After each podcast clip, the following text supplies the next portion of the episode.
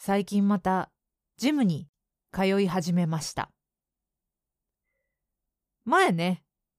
家の近くのジムに通っていて、まあ、ちょっとコロナ禍でね更衣室とかあの辺のその衛生面は大丈夫なのかみたいなコロナかかってる場合じゃないじゃないかみたいなねなんかそういうのでちょっと行くのが怖くなっちゃってで行くのをやめてですねまあ解約して2年ぐらいかな？コロナ禍の間はずっとまああの家の周りを走るですとか、まあ、自分でちょっと筋トレするとかそれぐらいにとどめていたんですけどこの度また別のジムにねこっちももう本当に家の近くすぐ通えちゃう。距離感的には前のジムよりも近い。ところです、まあ、そこに通い始めたと。もうね着替えがなんかあれだなって思ってたけどあまりにも近いんでウェアを着てそのまま行ってねそのまま帰ってくるっていうもう一切着替えなど必要ない共有スペースにしかほぼほぼ入らないみたいなあのロッカールームとかにはもう入らないみたいな感じでえー、ジムに通い始めました。でなんかね前のジムにいた時はあんまりね成果を感じられなかったんですよ。あーちょっと筋肉ついてきたなとか痩せたなとかそういうのがね結構熱心に通ってはいたのにあんまりそういうのなかったんで今回は目に見える成果を重視していこうかなみたいな。まああの前も目に見える成果はなかったんですけど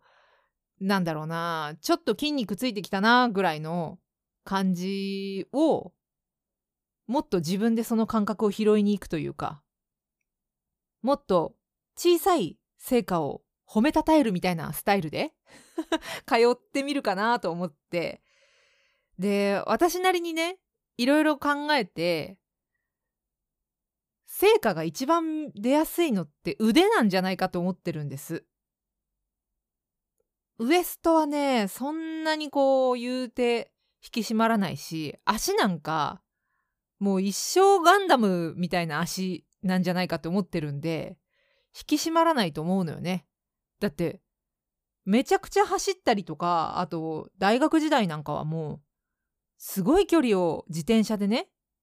往復して学校に通ってたのでそれでも痩せなかったんだもん。足。そんなちょっとジムに行ったぐらいじゃ痩せないでしょと思って。ただ腕はね多分ねあの筋トレ初心者の人とかもこう腕のやつなんかダンベルみたいなやつとかで実感したりするみたいな話聞くじゃない？腕が結構筋肉ついてきたからあこれいけると思ったみたいななんかファーストステップにはすごくいいところなんじゃないかなと思って。腕とか肩らへんをね念入りに。だから懸垂とかやってます。ムキムキの細マッチョになりたいなっていうのと、まあ、裏テーマとしては筋肉でね無敵感を高めようかなっていう自分の。なんかさ子供の頃の私何でもできる何にでもなれるみたいなあの感覚？どんどんすり減ってってさ大人になるとそういうの思わなくなるじゃない？何でもできるじゃなくてあ私はここぐらいかな。ここまでくらいかな。みたいな感覚が最近すごく強くて。でその感覚を最近はねでも通り越して無力感になっているというかああどうせ私はこの程度。みたいななんかそういうふうに思うことが結構多いのね。30過ぎたあたりからなのでその無敵感を筋肉によってね 得られるのかどうか知らないけど 無敵感が得られるのかどうか知らないけどメンタル面も鍛えられるっていうし自己肯定感上げるためにも無敵感を得るためにもやろうかなっていうのが裏テーマです。ノーモア無力感。まあそんなこんなで筋トレ頑張ってます。では野望そ始まります。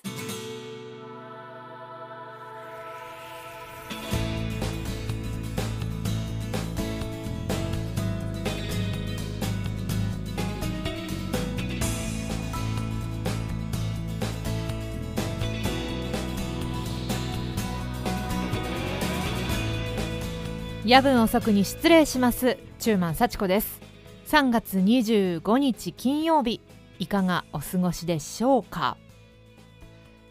先日はやぶおそスペースご参加いただいた皆さんありがとうございました。ねあの一人ぼっちでスペースをやるっていうとっても勇気がいることをしたんですけども あの参加してくださった皆さんのおかげで特に寂しい思いをすることもなくえー、楽しく1時間ベラベラおしゃべりさせていただいてであのこの間のスペースはねリスナーさんからスピーカーをね立候補してもらって参加してもらうっていうこともやりました。鳥頭さんがねおしゃべりしてくれたんですけどもありがとうございました本当に。やっぱあれだね。リスナーさんとこうやっておしゃべりするっていう時間も欲しいよね。楽しい。やっぱどんな人などんな人たちが聞いてるんだろうっていうのもなんかこう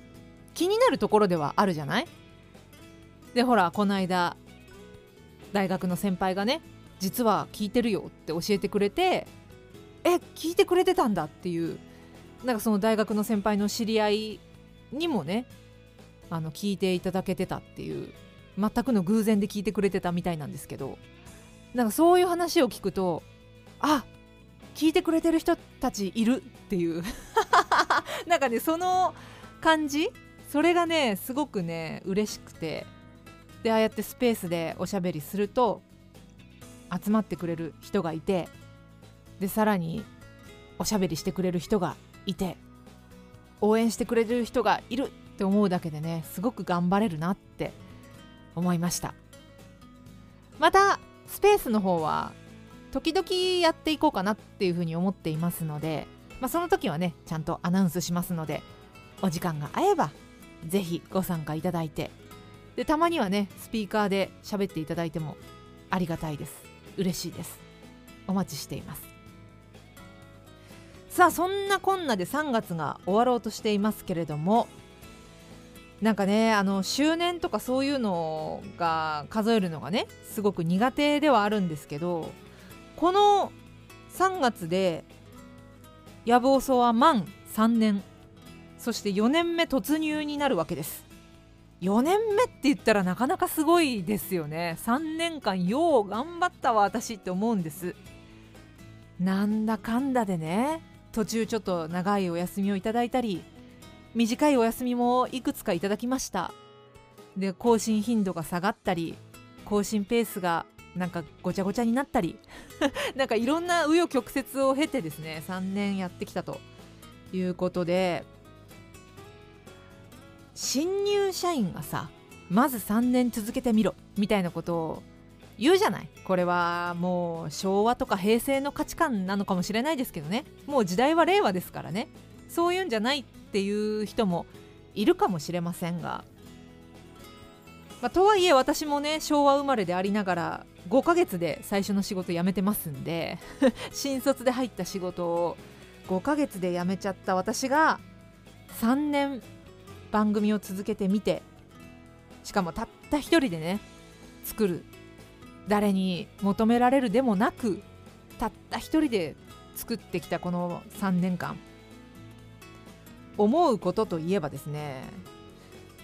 まあ、ここまでやったら今更やめるのもちょっと気が引けるなっていう なんかそういうちょっとねあの前向きではないんですよ。ポジティブではないんですけどでもなんかやめるのもったいないなみたいな気持ちがねムクムクと、えー、してます。まあなんで4年目突入もねあのー、いろいろね今の時期はラジオとか改変期ですから改変乗り越えたとかあのここまでありがとうみたいななんかそういうちょっとお別れがあったり新しい出会いがあったりそういう時期でもありますが、まあ、野望さは変わらず、えー、続けていこうかなと。改変乗り切ったっていう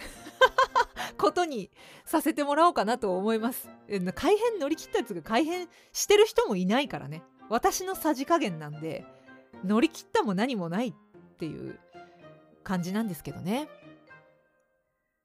でもよく考えてモチベーション保つって本当に大変だから。いやいやそんなこと言ったらねちょっと苦労話みたいになっちゃうからやめましょう。でねその野望素4年目にあたってですね突入にあたってまあちょっとスペースの方では軽く触れたんですけどリニューアルをしようかと思います。全く新しい感じにしたいなって。確かセカンドシーズンで一回ガラッと変えてでサードシーズンでちょっとマイナーチェンジみたいな感じにしたんですよね確か。あどうだったかな？もう全然覚えてないんですけど。4年目はねちょっと変えていこうかなって。なんかさせっかく一人でやってるしなんかもうちょっとおしゃれな感じ？まあ一人でやってるから二人でやってたら3人でやってたらおしゃれじゃないかって言ったらそうじゃないんですけどなんかもうちょっとあの私もともと FM 畑の人間ですので FM 臭い感じのラジオにしたいラジオっていうか番組にしたいなっていう思いがですねまあずっとあったんですけど、まあ、ちょっと今回それを実現させてみようかと形にしてみようかなって偉そうに言ってます。ただねあの本当何分私のセンスなんでねあんまり期待はしないでほしいんですけど私が作るからねここでさものすごくセンスのいいディレクターさんとかがあじゃあ有志でね。お金は出せないんで有志でじゃあ私が作ります。僕が作りますっていう人がいてくださったらねそれはそれでまたちょっと面白いなと思うんですけど。まああの「やぶおそ」は基本的には私が好き勝手やる番組っていう定義づけなので、えー、私がおしゃれだと思うやり方でやっていきたいなっでね、まあ、その時スペースで言いましたけども私がリニューアルをするということはですね時期にシーズン3はですね引っ込めるということです気持ち的には4月半ばぐらいにはあの引っ込めるかなって思ってるんですよ。なんで今のうちにシーズン3でもう一回聞きたいっていう話がある方はですね聞いていただけたらなと思います。私はちょっと前はもう黒歴史だと思ってるタイプの人間なのでなかなかねあの復活させるっていうことはあんまりないかと思いますので多分4月半ば5月頭ぐらいかなそれぐらいまでって感じになるかと思いますが、えー、ぜひシーズン3を楽しんでシーズン4の方に来ていただけたらなと思います。まあ、シーズン4もねあの早々によろしくお願いしますよ。じゃあちょっとここで一通メッセージご紹介します。羊ネームとんこつラーメン1号さん、えー、先日スペースありがとうございました今週末娘が大学進学のため上京します分かってはいたはずなのにやはり寂しいな年度末いろいろ忙しいです。引っ越しの段ボールに囲まれてるといただきました。そうだね。そういう時期ですね。すだちですか。いよいよ。いろんな気持ちがあるかとは思いますけれども。まあとにかく進学？おめでとうございます。なんかこの間さ原宿の辺りを歩いてたんですけどその時にねちょっと思ったの。私は東京に来たのが30ぐらいでですねまああのちょっと感受性もちょっと死にかけてるぐらいの 死に死んではいないけど感受性もねまあ、そりゃあ10代20代前半の頃に比べたらもう全然っていう、えー、時期に東京に来たのであんまりねその山口で暮らしていた時福岡で暮らしていた時とそんなに変わらなかったんですけど心持ちは。ただ10代後半ぐらいのまあ一番その感受性がすごい時期もう何を見ても感動しちゃうみたいな時期あるじゃない？そんな時によ。でしかもスポンジのようにいろんなものを吸収するそんなみずみずしい時期に東京に来てたらやっぱ楽しかっただろうなって思うわ。それはねもう本当にそのキラッキラな感覚はきっとお嬢さんの宝物になると思うからぜひね東京生活、えー、お嬢さんに楽しんでねと伝えてください。いいな今から大学か羨ましい。私も大学もう一回行きたいけどでもでもな今この感じで大学行っても仕方ないんだよな。やっぱあの若さと無敵感？に溢れていたあの頃にやっぱ大学行ってしっかりいろんな勉強をするいろんなことを学ぶっていうのがすごく楽しかったなって思うわ。まあ私大学はね一応あの卒業はしましたけどでもちゃんと通っていたかっていうとねそこはちょっと、うん、あんまりあの褒められた感じではない学生生活だったので何とも言えないですがまあでも豚骨ラーメン1号さんのお嬢さんにおかれましては充実したキャンパスライフ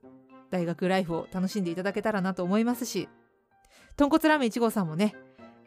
地方から東京に来たちょっとだけ先輩の私から言うとですねやっぱねふるさとあっての楽し楽しさであるから東京は。ふるさとあってだと思うのよ。だから豚骨ラーメン1号さんはお嬢さんのホームをねしっかり守ってあげてほしいなと思いますっていう感じでじゃあ、えーと、曲挟んでパート2に行きたいと思います。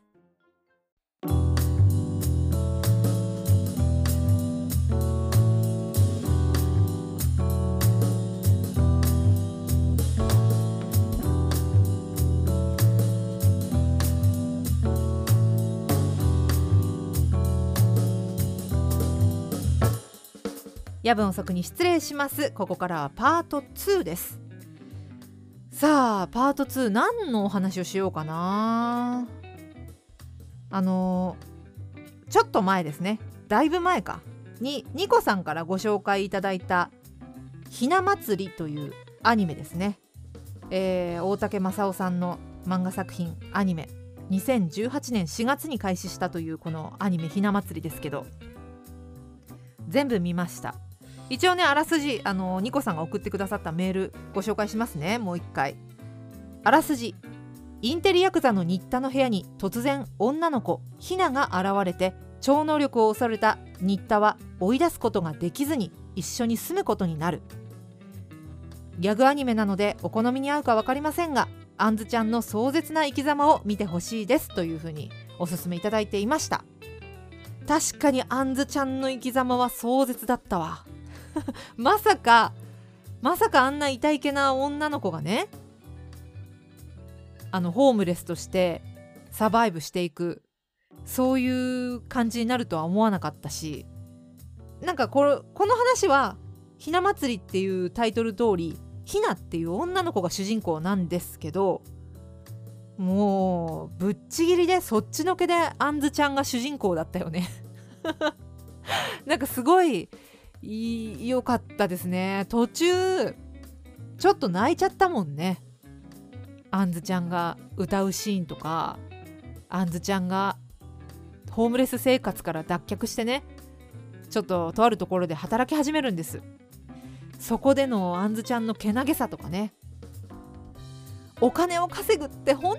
当に大変なんだっていうことをね最近私もめちゃくちゃ身に染みて分かってきたのでフリーランスとしてね働くとどうしてもやっぱねえこんな金額なんだっていう 感じのお仕事とかをねこう拾うようにしてやっている身としてはねお金を稼ぐって本当に大変なんだなっていうことをあの改めてあんずちゃん見ながらね 思いましたよ。でもギャグ漫画なんですけどギャグアニメなんですけど結構そこはねシビアな作品だったなって。いやあのこんな風に重めに言ってますけど本当に本当にギャグなんで楽しく見られるやつなんであの興味持たれた方は是非ねあんずちゃんの生き様を 見てほしいんですけど。であのひなね主人公のひなテンションがめちゃくちゃ低いんですけどでもね最初うわ低って思ってたのがだんだん心地よくなってくるんだよね。あのテンション感がちょうどいいというか笑いもしないしなんか乗ってくるわけでもない。でも時々ボケて時々突っ込むみたいな。なんかそのぐらいのあの感じがねとっても良かったですね。ただやっぱあの主人公よりもねやっぱ周りのキャラクターもね濃くてね魅力的なんですよ。三島ひとみちゃんがね私大好き。中学生なんですけどひなのねクラスメイトっていう設定なんですけど、まあ、ひょんなことからバーテンダーとして働くことになるっていう。もう中学生がバーテンダーなんてもう完全アウトでしょ。大丈夫かなこれっていうそのコンプラ的に？大丈夫なのかなって思うんですけど、まあ、中学生がバーテンダーで働バーテンダーとして働くと。でそこにね担任の松谷先生っていうのがねバーに来るわけです。そのバーに。でも松谷先生のね全力で目の前のやばいものを見ないようにするその能力にはもうなんか感服ですよね。ほんとそれでだってもう成立しちゃうからねアニメが。なんでまあいろんな意味でひな祭りすごく問題作だったなって 思います。もうすごいニコさんは私の好みをよく分かっていらっしゃるのかな？めちゃくちゃツボでしたわ。ありがとうございます。ひな祭りぜひあの興味のある方は Amazon プライムビデオで見られますのでアマプラで見てみてください。で続いてやじろべえさんもねご紹介くださいました。ツイッターですね。チュマさんやぶおそです。おすすめアニメオタクに恋は難しい。これはある意味ハマりますといただきました。オタ恋ね。これはもう私履修済みです。もうこれはキュンキュンするよね。タイトルの通りオタクの2人がねカップルになるっていう話なんですけど女の子の方が隠れオタクなんですよ。周りに自分がオタクであることを完全に、えー、隠している。忍んでいる、まあ、忍者みたいな感じなんですね。いわゆる。でも旦那旦那じゃないや。彼氏か。彼氏の方はオープンオタクなんですよ。ゲーマーを自称しているというか、まあ、みんなゲーマーであることは知っていると。で彼女の方は猫かぶってるんであの2人は同じ職場なんですけど猫かぶってるんであのー、オタクな話はしない。けど自分で漫画描いてコミケに参加しちゃうぐらいにはかなりのズブズブなオタクなんですよね。なんかその2人が、えー、まあちょっと幼なじみなんですけど恋愛をするという話です。いろんな要素が詰まってるもんね。だからオタク同士のちょっとこう何て言うの不器用な恋愛模様っていうのもあり幼なじみっていう要素もあるのよ。幼なじみのもうずっと一緒に小さい頃から一緒にいた。その2人のなんかこう距離感みたいなところのムズムズキュンキュンもあるし。ただねやっぱ私はね脇役に目がいっちゃって。あのー、小柳川倉のペアがあるんです。こっちもねオタク同士のペアなんですけどえーと、この主人公たち2人の先輩にあたる2人なんですが小柳さんっていう女性はコスプレイヤー。樺倉さんはあれな何のオタクだっけ？まあライトなオタクですよね。ライトなまあ普通に漫画とかがすごく好き。ゲームもよくする。みたいな感じのオタク。ライトオタクなんですけど。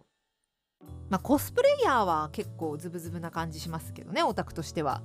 その2人のこっちはねケンカップルなんですよいわゆる。高校の部活の頃から同じ高校なんですけど部活の頃から喧嘩してるっていう。もうずっと喧嘩して喧嘩して腐れ縁で実はでも付き合ってるみたいな。なんかそういうあのー、2人の感じもすごくいいし。さらにもっとキュンとくるのがやっぱりあれじゃない？直哉くんと光くん？あ光くんこうくんか。直哉とこうくんのあのカップルじゃないかなって私は思うわけ。あそこはねあの直哉っていうのは、えーと、主人公の弘隆っていう男の人の、えー、弟なんですけどこれはねオタクじゃないの。全くオタクじゃなくてゲームも下手くそなんだけどこうくんっていう女の子なんだけどね。女の子なんだけどちょっと見た目が男の子っぽい。こうくんとってもおとなしい子なんですがこっちはゲーマーなんです。もうそのゲーマーの弘隆をしのぐぐらいの強さのオタクゲーマーなわけです。その2人がねもう完全にこう中学生かよみたいな恋愛模様なんですよ。そこがまたいいんだよね。なんかもうちょっとあの人の恋愛模様の話をこうととうとうとしてますけどいやだからオタクに恋は難しいはどのカップルを推すかっていうところもまた楽しめる作品じゃないかなと思います。やじろべえさん教えてくれてありがとう。おすすめありがとうございます。そうね。もうなんかさキュンが欲しいのねみんな。みんなっていうかやじろべえさんが主にキュンが欲しいのかなって思って。なんでちょっと私からも一つキュンを提供しようかなと。いや私のキュンじゃないよ。私が最近読んでいる漫画に胸キュンのやつがあったよっていう話ね。まあまあ当然そうですよね。えっと私が最近読んだ漫画で森野萌先生作の「花の井くんと恋の病」っていう少女漫画があるんですけどこれがねめちゃくちゃキュンですわ。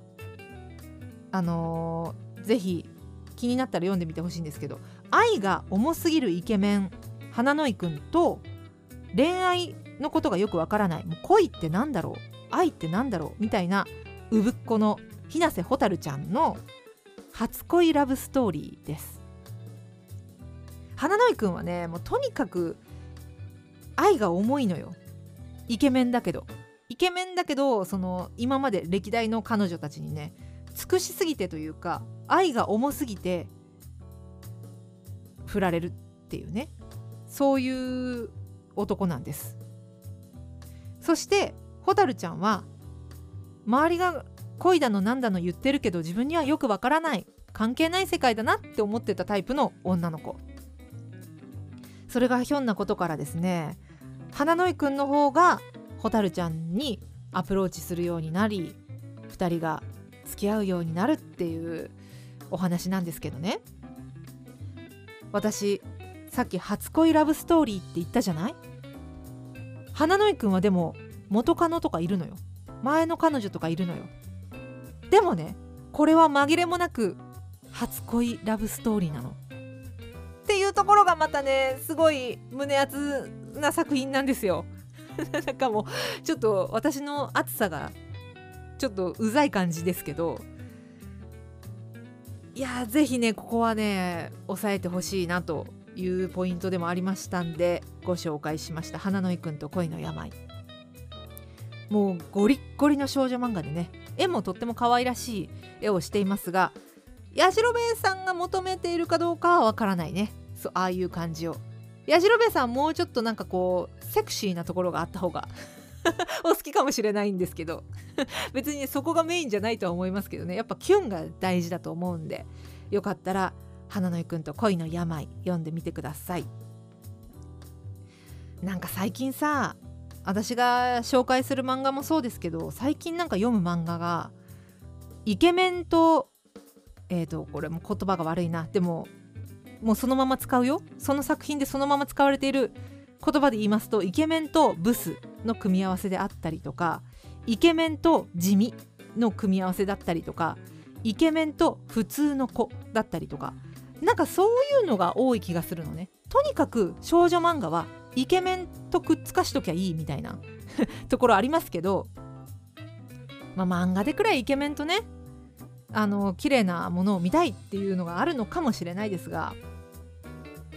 やっぱ夢見たいんだなってって思うわ。ありのままを受け入れてくれる。そういう男が必要というか。そういう相手でさらにそれがイケメンであるとなおよし。っていうかもうイケメンであるべきみたいな。なんかそういうところがちょっとねありますけど。たださ結局ねその自分を受け入れてくれる人がイケメンである必要性がないことに気がつくっていうかね。イケメンっていうのはあくまで個性なんだなって。もう足が臭いとかひげが濃いとか。なんかそういうのと同じなのよ。イケメンっていうのは。単なる個性。顔がいいっていう個性なんだなっていうことに気づくということが大人になるっていうことなのかなって思う。だからイケメンが好きだけどイケメンだけを追いかけるイケメン以外認めないみたいな姿勢はまだまだお子ちゃまだなっていう感じなのかなって私は思うわ。それでも夢を見る場所として少女漫画っていうのは存在している。そういう気持ちで読んでます。なんかこうイケメンがね年がいもなくイケメンの男の子が出てくる漫画を読み漁っている自分をこうやってねあの私別にイケメン追いかけてるわけじゃないからってイケメンじゃなくてもいいことはちゃんと分かってるからっていう言い訳をね自分の中にしながら 読んでいるんですがどうですかね？男の人ってどうなんだろう？男の人から見てやっぱ美女は個性ですか？可愛いとか美しいっていうのは個性なのかな？私にとってはイケメンは個性。あの美女美しい女の人とか可愛らしい女の子っていうのも個性だと思うのね。だからその個性を使って男にモテる生き方もあるだろうし貢がせるっていう生き方もあるだろうし逆にそれをその個性を特に重要視せず別の個性で生きていくもありだと思うし。一方でさそのまあ、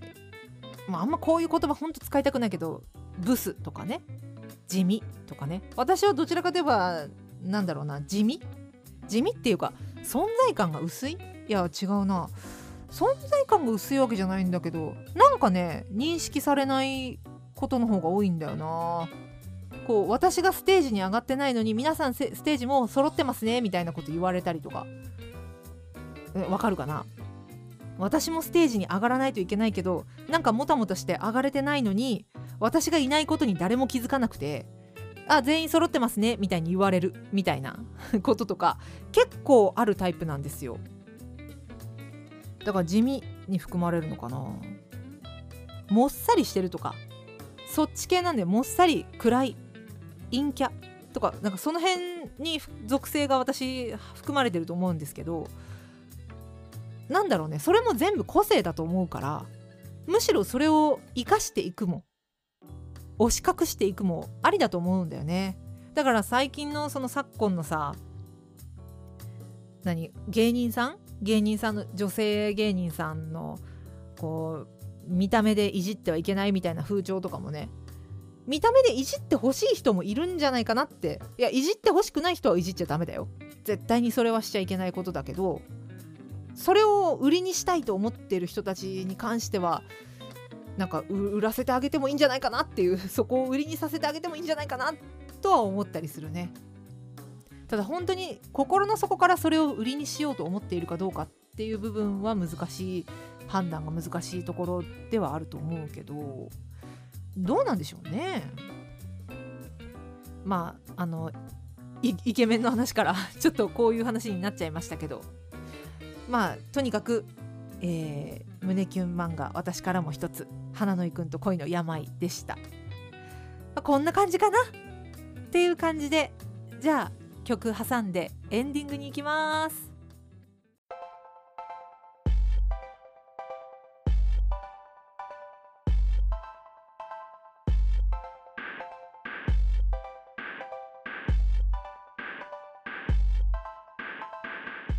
夜分遅くに失礼します。エンディングです。今日はね、えー、胸キュンな漫画の話とかもしましたけどなんかあれですね。メッセージテーマを あのツイッターで発表するとか言って結局発表しないままシーズン3が終わっちゃいますね。でシーズン4ではメッセージテーマどうしようかな。まあ一応設けたいつもりではあるんですけどもまあ何気なメールを送っていただけると本当に嬉しいですしというのもねまだねシーズン4第1話で何の話しようかっていうのがねまだ全然決まってないんですよね。本当に喋る直前に今日この話しようって決めてるので なんか本当にねメッセージテーマ考えるのが大変。生放送の時にさメッセージテーマとか毎週考えてたけどやっぱあのスタッフさんと一緒に今朝の新聞こんなこと書いてあるよとか最近こんなこと話題だよとかなんか私この間ここ行ったわとかなんかそういう話を雑談の中からこう組み上げていって拾い上げていってじゃあ今日のテーマこれにしましょうって言って決めてたけど結局さそんなに前もってテーマ決められないんだよね。だからな難しいな。どうしようかな。まああのちょっとテーマが浮かんだらあのツイッターで告知しますというぐらいにとどめておくかな。本当に告知しますなんて言っちゃうともうプレッシャーで何にも思い浮かばなくて。本当に失礼いたしました。大変ごめんなさい。